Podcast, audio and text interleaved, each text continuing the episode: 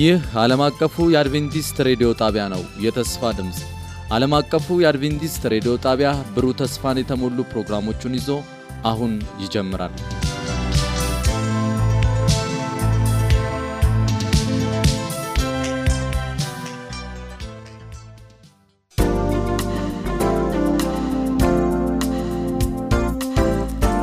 የእግዚአብሔር ቃል መልስ አለው።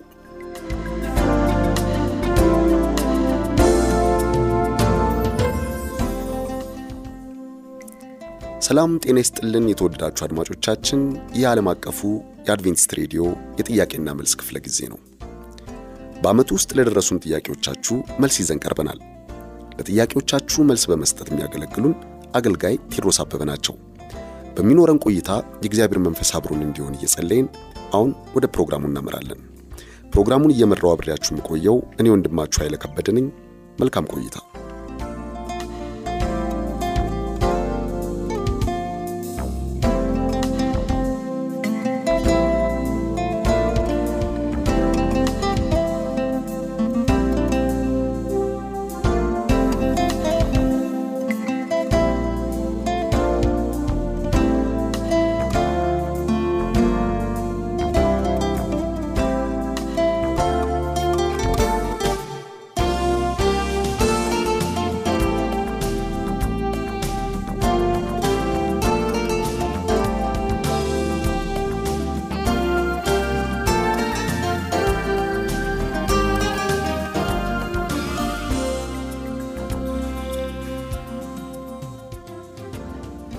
የተወደዳችሁ አድማጮቻችን ለዛሬ የምናቀርብላችሁ መልስ ከአንድ አድማጫችን የተወሰደ ጥያቄ ነው።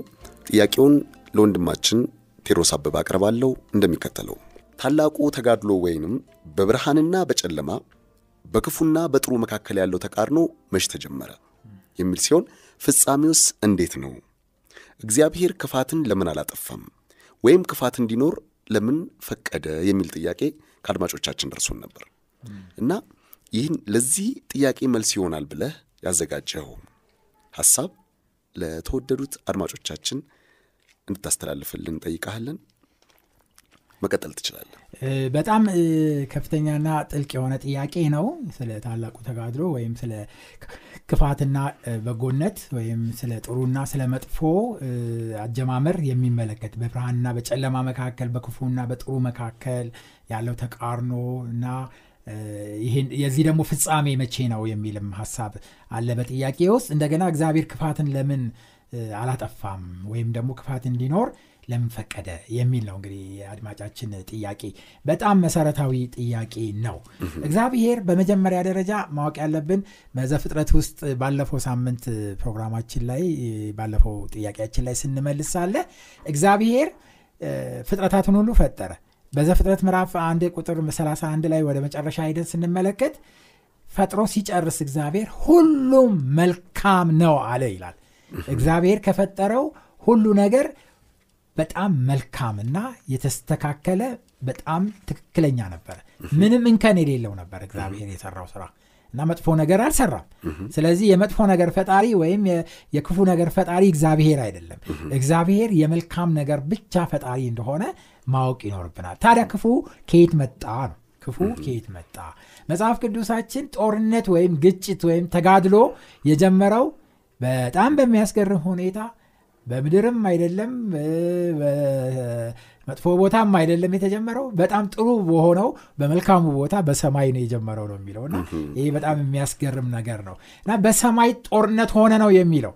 በራ ዮሐንስ ምዕራፍ 12 ቁጥር 4 ወረድ ብለን ቁጥር 7 ላይ ሄደን በምንመለከትበት ጊዜ በሰማይም ሰልፍ ሆነ ነው የሚለው። በሰማይም ሰልፍ ሆነ ነው የሚለው እና ይሄ በጣም የሚያስደነግጥ ነገር ነው። ማንና ማን ነው ሰልፍ ያደረጉት የሚለውን ስንመለከት ሰይጣን ወይም ደግሞ ዳቢሎስ የተባለው ሰይጣን ታላቁ ዘንዶ እሱና የእሱ ተከታዮች የሆኑ ከእግዚአብሔርና ከመላእክቱ ጋር በሰማይ ጦርነት አደረጉ ይላል።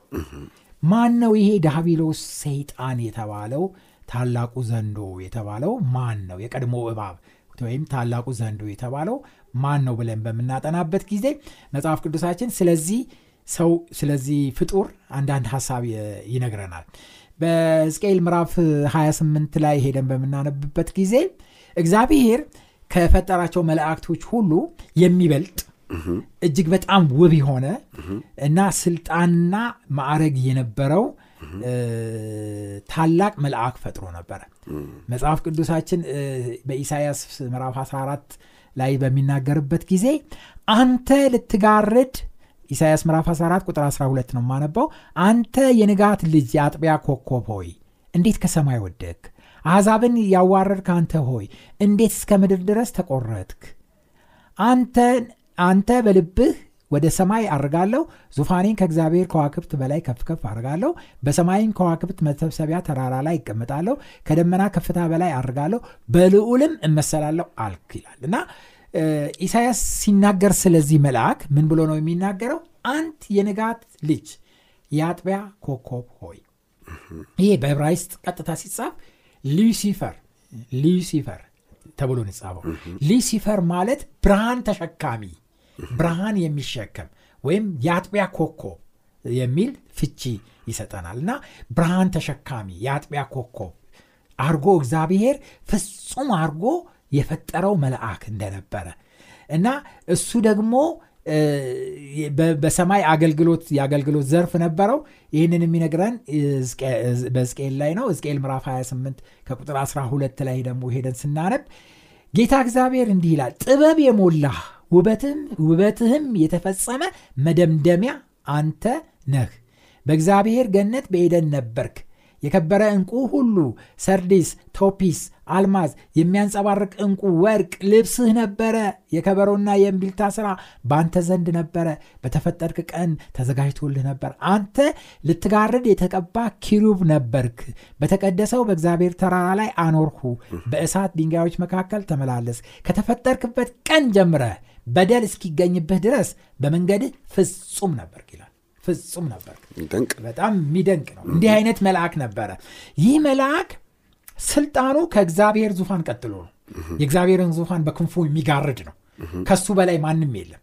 ከመላእክቶች ሁሉ አንደኛ እሱ ነው። በቃ የእግዚአብሔር ዙፋን ጎን የሚቀመጥ ይሄ ብቻ አይደለም።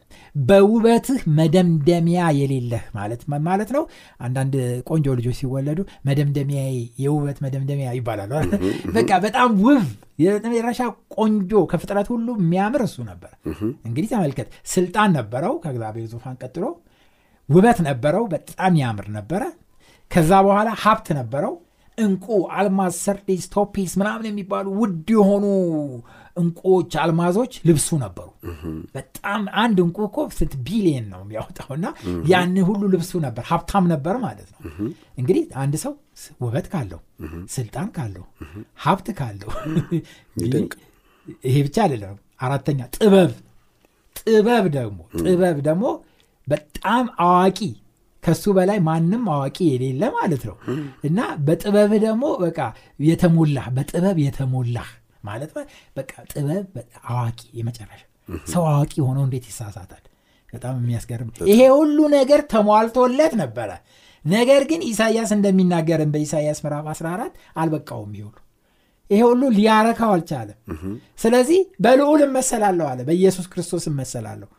በሱ ዙፋን ላይ በሱ ዙፋን ላይ ብቻ አለ ከሱ ዙፋን በላይ ዙፋኔን ከፍ ከፍ አድርጋለሁ ወደ ሰማይ።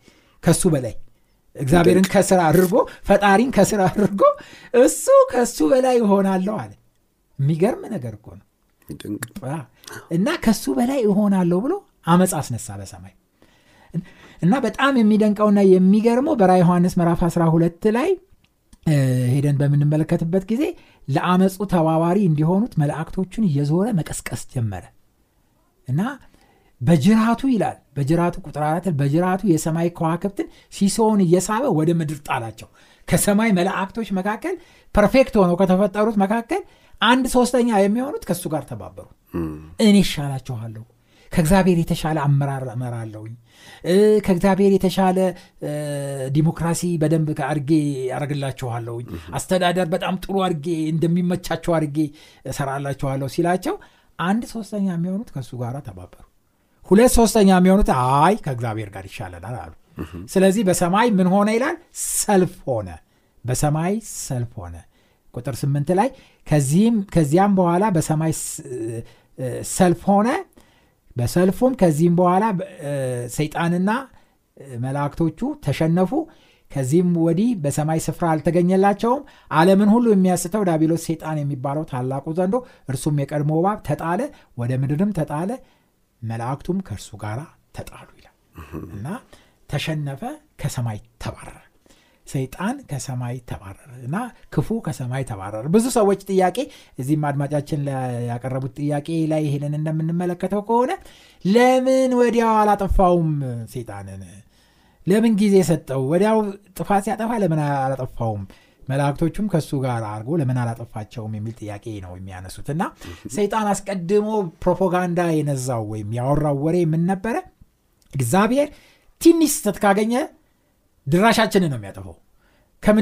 ከፍጥረት ዓለም ይሰርዘናል ያጠፋናል። ጨካኝ ነው ቁጡ ነው መታገስ አይችልም። ስለዚህ አንድ ጊዜ ነው የሚደመስሰን የሚል ፕሮፓጋንዳ በሰማይ አርጎ ነበረ ሰይጣን። ስለዚህ አሁን እግዚአብሔር እንደተባለውም ሰይጣንና እነዛ አንድ ሶስተኛ መላእክት በእሱ ላይ ያመፁትን ወዲያውኑ በቅስፈት አይን ቷ ቢያረጋቸው መጥፋት ይችላሉ። ከጠፉ በኋላ እነሱ ግን ሌሎቹ መላእክቶች ምንድን ነው የሚሉት ሰይጣን ያለው እውነቱን ነው ለካ። ለካ አንድ ስህተት ከተገኘ በቃ ማጥፋት ነው የእግዚአብሔር ስራ። ስለዚህ እግዚአብሔር ቁጡ ነው። እኛንም አንድ አንድ ነገር ካገኘብን እንደ ሉሲፈር ይደመስሰናል ብለው በፍርሃት ነው የሚቀጥሉት እንጂ በፍቅር አይደለም። ስለዚህ ሰይጣን ስራው እንዲገለጥ የሰይጣን ማንነት እንዲታይ እስከ መጨረሻው እግዚአብሔር መታገስ ነበረበት። ስለዚህ እስከ ሰማይ አባረረው አስወጣው እሱንና እርኩሳን መናፍስት ሆነው የእሱ ተከታዮች ከሰማይ ተባረሩ። እና ከተባረሩ በኋላ በኤደን ገነት ለነበሩት ለአዳምና ለሔዋን እግዚአብሔር ማስጠንቀቂያ ነገራቸው። ክፉ እንዳለ እና ክፉ እንዳለ ማስጠንቀቂያ ነገራቸው። ሁል ጊዜ እሱን እንዲመርጡ እሱን እንዲሰሙ። አንድ ብቻ ማሳሰቢያ በኤደን ገነት ውስጥ በመካከል አንዲት ዛፍ አደረገና እግዚአብሔር ከዚህ ዛፍ በበላችሁ ጊዜ ሞት ትሞታላችሁ ስለዚህ ወደ እሱ አትቅረቡ ብሎ እግዚአብሔር ማስጠንቀቂያ አደረገላቸው። ከሌሎች ሁሉ ግን ነፃነት ሰጣቸው። ስለዚህ እግዚአብሔር ይህንን ማስጠንቀቂያ ከነገራቸው በኋላ አዳምና ሔዋን ባሉበት ዳቢሎስ ለማሳሳት እንደመጣ እናያለን። እና ይዞት የመጣው ነገር በጣም የሚያስገርም ነው። ሰማይ ላይ ያልሰራለትን ወይም ከሰማይ ያባረረውን ቲዮሪ ይዞ ነው የመጣው። ቲዮሪው ምን የሚል ነው እኔ እንደ እግዚአብሔር እሆናለሁ ነው ያለው ከዛ በኋላ ለሂዋን መጣና እግዚአብሔር ከኤደን ገነት ዛፍ ካለው በሙሉ እንድትበሉ ፈቅዶላቸዋልን አላት። ሲላት ጊዜ አይ እግዚአብሔር ሁሉን እንድንበላ አልፈቀደም። ከሁሉ እንድንበላ ፈቅዷል። ነገር ግን ከመካከል ካለችው ከዚች ከአንዷ ብቻ እንዳንበላ. አይ ለምን አላችሁ? ከዚህ በበላችሁ ጊዜ ሞትን ትሞታላችሁ አለን. ከዛ ምን አላት? አትሞቱ እንደ እግዚአብሔር ትሆናላችሁ። እሱ ራሱ እኔ እንደ እግዚአብሔር እሆናለሁ ብሎ ሰማይ ላይ አልተሳካለትም። አሁን ይችኑ ቲዮሪ ያመጣና ከዚህ ዛፍ በበላችሁ ጊዜ እንደ እግዚአብሔር ትሆናላችሁ። አሁን ለሰው ልጆች ምርጫ መጣ። ምርጫው እግዚአብሔር ያለው ትሞታላችሁን ነው መቀበል ያለበት ወይስ ሰይጣን እንዳለው እንደ እግዚአብሔር እንሆናለን ነው መቀበል ያለባቸው? ይሄ ግልጽ የሆነ ምርጫ ነበር። በምርጫው ደግሞ አዳምና ሔዋን በትክክል መልሱን ያውቁታል። መልሱ እግዚአብሔር ያለው ሞት ነው የሚሆነው። ይህንም በትክክል መልሱን ያውቁታል። ነገር ግን እግዚአብሔርን ከማመን ይልቅ ሴጣንን አመኑ። የሚያሳዝነው ይሄ ነው። ሴጣንን አመኑና ከዛች ዛፍ ወስደው በሉ። ከዛ በኋላ ጸጋቸው ተገፈፈ ራቁታቸውን ሆኖ ከኤደን ገነት ወጡ። ሞት ወደዚህ ምድር ገባ በዚህ ምክንያት። ስለዚህ እግዚአብሔር በእውነት ለሰው ልጆች መልካም እንደሆነ በኋላ ለሰው ልጆች የኃጢአታቸውን በደል በክርስቶስ ኢየሱስ አማካኝነት በመስቀል ላይ በቀራኒዮን ከፍሎ ሁለተኛ እድል እንደሰጣቸው እንመለከታለን። ሰይጣን ለስንት ዘመን እድል እንደተሰጠው አናቅም። ነገር ግን ሰይጣን እድሉን ሁሉ እንዳበላሸና መጨረሻ የዘላለም ሞት እንደተዘጋጀለት መጽሐፍ ቅዱስ ይመሰክርልናል ብዙ ጊዜ ወንድሞቼና እህቶቼ ለዚህ ነው መጽሐፍ ቅዱስ ያለውን ብቻ እንቀበል እያልን በተደጋጋሚ የምንናገረው። ለምንድን ነው መጽሐፍ ቅዱስ የሴጣን መጨረሻ ምንድን ነው ይላል። መጽሐፍ ቅዱሳችንን ሄደን በምናነብበት ጊዜ በሕዝቅኤል ምዕራፍ 28 ቁጥር 18 ላይ በመጨረሻ ሰይጣን በበደልህ ብዛት በንግድህም ኃጢአት መቅደስህን አረከስክ ሕዝቅኤል ምዕራፍ 28 ቁጥር 18 ስለዚህ እሳት ከውስጥህ አወጣለሁ እርሷም ትበላሃለች በሚያዩ ሁሉ ፊት በምድር ላይ አመድ አደርግሃለሁ ሁለተኛም አትገኝም ነው የሚለው። ይሄ የሴጣን finally መጨረሻ እሳት ከውስጡ ይወጣል ከዛ በኋላ ትበላዋለች በምድር ላይ አመድ ይሆናል ለዘላለምም አይገኝም ነው የሚለው። ግን በብዙ ክርስትና ሃይማኖት ውስጥ ይህንም በምንመለከትበት ጊዜ ሰይጣን እንደውም በሲኦል ቁጭ ብሎ ኃጢአተኞች ለእርሱ የተሰጡት በሹካ እየወጋ እያቃጠለ እያንጨረጨረ ጥርሱ እንደዚህ የሚያስፈራ አይኑ በጣም ቀንድ ያለው ጸጉር ያለው ሆኖ እሱ አንድ ጊዜ አንድ ቤተ መቅደስ ውስጥ እንደዚ አይነት ስዕል ተስሎ አየሁኝና ምንድን ነው ይሄ አባቢ እየጠየኳቸው ስጠይቃቸው እሳቸው መጡና ይሄማ ሳጥናኤል ዳቢሎስ የሚባለው ነው አሉኝ እንዴ? ምን ማለት ምን እያደረገ ነው? እሱ እሳት ውስጥ ቁጭ ብሎ እነዚህ ራቁታቸውን ያሉ ሰዎች በሙሉ ለእሱ ተሰጠውት እየጠበሰ እያቃጠለ ይጫወትባቸዋል በቃ። ለመቼ ጊዜ? ለዘላለም እያቃጠለ እየጠበሰ ይጫወትባቸው ቆይ አባ አንድ ጊዜ ጥያቄ ያለ የእሱን እሳቱ አቃጥለውም ወይ? አይ እሱ እሳቱ ለእሱ እንደ ውሃ ነው እንደ ቀዝቃዛ ውሃ በቃ ይዋኝበታል እንጂ እሱ አቃጥለው መጽሐፍ ቅዱስ እሳት ከውስጥ አወጣለሁ ትበላሃለች በምድር ላይ አመድ አረጋለሁ ሁለተኛም አትገኝም እያለ ሕዝቅኤል ምዕራፍ 28 ቁጥር 18 በግልጽ የጻፈ የሴጣን መጨረሻ ተቃጥሎ ከምድር ከፍጥረተ ዓለም መወገድ እንደሆነ መጽሐፍ ቅዱስ እያሳየን ሰዎች ግን ሴጣን ለዘላለም ይኖራል እንደውም ሲኦል ቁጭ ብሎ ሰው ሲያቃጥል ይኖራል ብለው ብዙ አብያተ ክርስቲያኖች ይህንን በፑልፒታቸው ላይ ይሰብካሉ። ከመጽሐፍ ቅዱስ ውጭ ይታይ እንግዲህ ይህ አይነት የመጽሐፍ ቅዱስ ያልሆነ ትምህርት በየቦታው ይሰበካል ሲኦል የሚባል ዘላለም ሰው የሚቃጠልበት ቦታ አለ። እዛ ውስጥ አጋፋሪው ሴጣን ነው እያቃጠለ ይኖራል ብለው ለሴጣን ዘላለማዊነት ይሰብኩለታል። መጽሐፍ ቅዱስ ግን ለዘላለም አጠፋሃለሁ ነው የሚለው። ኃጢአተኞችስ? ኃጢአተኞችም በሚልኪያስ ምዕራፍ አራት ቁጥር ሶስት ላይ ሄደን እንደምንመለከት ኃጢአተኞች እና በደለኞች ከእግራችሁ በታች አመድ ይሆናሉ። በዛን ቀን በእሳት ተቃጥለው ለዘላለም ይጠፋሉ ነው የሚለው እንጂ ለዘላለም ሲጠብሳቸው ሲያቃጥላቸው ይኖራል አይልም መጽሐፍ ቅዱስ። ስለዚህ የኃጢአተኞችም ሆነ የሴጣን መጨረሻ ለዘላለም በዘላለም እሳት መወገድና ከምድር ከዚህ ከዓለማት መወገድ እንጂ ለዘላለም ሲቃጠል ሲጠበስ መኖር አይደለም። ስለዚህ ህይወትንና ሞትን ዘላለማዊ ህይወትንና ዘላለማዊ ጥፋትን ከፊታችን እግዚአብሔር አስቀምጧል። ስለዚህ እኔና እናንተ በጌታችን በኢየሱስ ክርስቶስ አማካኝነት የዘላለም ህይወት ተዘጋጅቶልናል። ያንን ዘላለማዊ ህይወት መርጠን ከሱ ጋር ለዘላለም እንድንኖር እግዚአብሔር ይርዳል በመጨረሻ በዚህ በራ ዮሐንስ ምዕራፍ 21 ላይ የተጻፈውን በማንበብ ጨርሳለሁኝ እንደዚህ ይላል ራ ዮሐንስ ምዕራፍ 21 ላይ ከቁጥር ሁለት ጀምሮ ቁጥር ሁለት እና ሶስት እንደዚህ ይላል። ቅድሲቱ ከተማ አዲሲቱ ኢየሩሳሌም ለባሏ እንደተዘጋጀች ሙሽራ ተዘጋጅታ ከሰማይ ከእግዚአብሔር ዘንድ ስትወርድ ታላቅም ድምፅ ከሰማይ እነሆ የእግዚአብሔር ድንኳን በሰዎቹ መካከል ነው ከእነርሱም ጋር ያድራል እነርሱም ህዝብ ይሆኑታል። እግዚአብሔር እሱ ራሱ ከእነርሱ ጋር ሆኖ አምላካቸው ይሆናል ይላል። ይሆናል። እግዚአብሔር በመካከላቸው ሆኖ አምላካቸው ይሆናል። እንግዲህ በዛ ሐዘን የለም ለቅሶ የለም ጩኸት የለም ስቃይ የለም ይላል።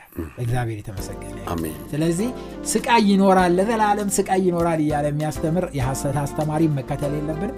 እውነተኛውን መጽሐፍ ቅዱስ ስቃይ የለም ሐዘን የለም ለቅሶ የለም ከእሱ ጋር ለዘላለም እኖራለን የሚለውን ተስፋ መያዝ እንድንችል እግዚአብሔር ይርዳል አሜን። የተወደዳችሁ አድማጮቻችን በጥያቄዎቻችሁ ዙሪያ ረጅምና ሰፊ ማብራሪያ ብንሰጥ እጅግ በወደድን ነገር ግን ጊዜ ስለሚገድበን ዝግጅታችንን በዚሁ ለመቋጨት እንገደዳለን። ለሚኖራችሁ ጥያቄና አስተያየት በመልእክት ሳጥን ቁጥር 145 ብላችሁ ብትልኩልን ወይንም በስልክ ቁጥር 09 10 82 81 82 ብትጽፉልን ልናስተናግዳችሁ ዝግጁ መሆናችንን እናሳውቃችኋለን። የተወደዳችሁ የእግዚአብሔር ቤተሰቦች ስለነበረን ቆይታ እጅግ አድርገን እግዚአብሔር እናመሰግናለን በመልሶቹ ለተባረካችሁ እናምናለን ሐሳብ አስተያየቶቻችሁን ደውሉልን ጻፉልን ጥያቄዎቻችን ጥያቄዎቻችሁን ወደ እኛ ላኩ። እኛም መልስ ይዘን ወደ እናንተ እናደርሳለን። እግዚአብሔር ይባርካችሁ። መልካም ጊዜ።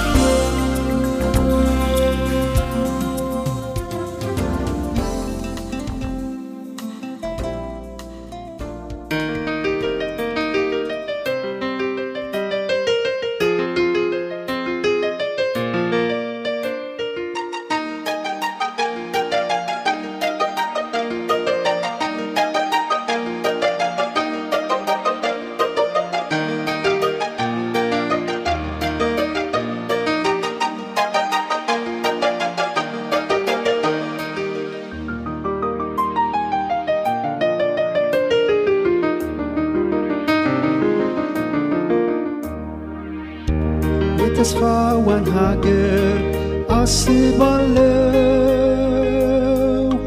በጎዳናው ልሄድ አልማለው አዳኜ ካለበት ቅዱስ ስፍራ አንድ ቀን ከዚያች እሆናለው ኢየሩሳሌም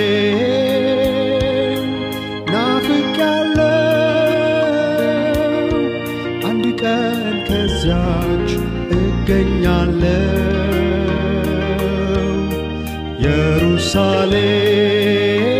ኢየሩሳሌም ለበጉ ሰርግ ታድሜያለሁ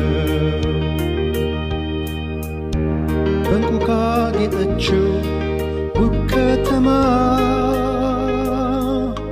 ልቀኝለት ለእርሱ አዲስ ዜማ በዙፋን ላይ ላለው ለበጉ ክብር ተስፋ ተሰጥቶኛል እንድዘምር ኢየሩሳሌም ናፍቃለው አንድ ቀን ከዚያች እገኛለው ኢየሩሳሌም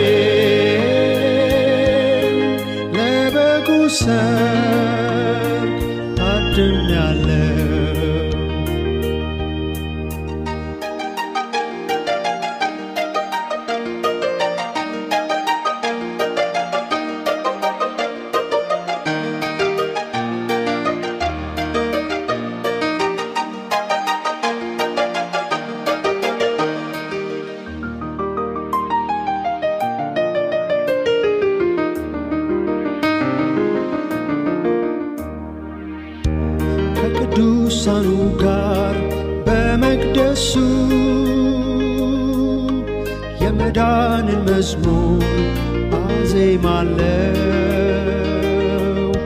ማተሙን ለፈታው ለንጉሱ ቅኔ ልቀኝለት ናፍቄያለሁ።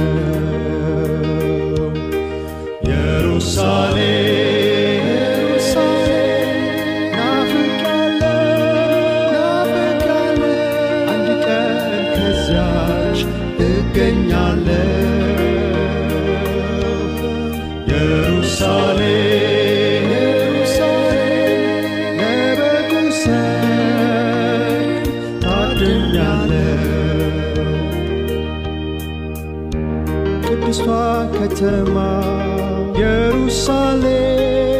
ኢየሩሳሌም የእንቁ ደጆችሽን አስባለሁ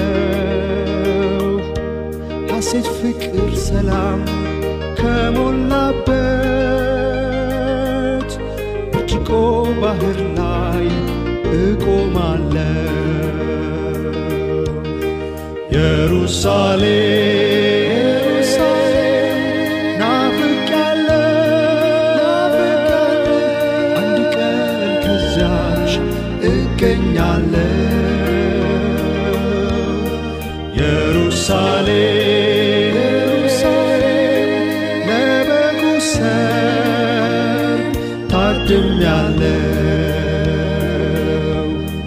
Ierusalem.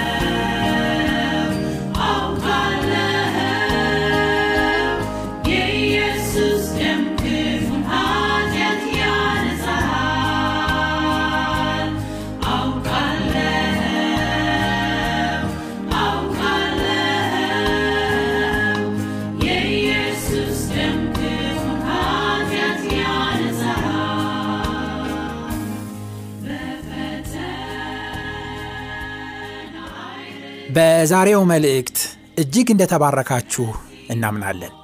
አድማጮቻችን ላላችሁ ጥያቄና አስተያየት በመልእክት ሳጥን ቁጥራችን 145 በስልክ ቁጥራችን 0910 82 81 82 ላይ ብታደርሱን አስፈላጊውን መረጃ ልንሰጣችሁ ዝግጁ ነን።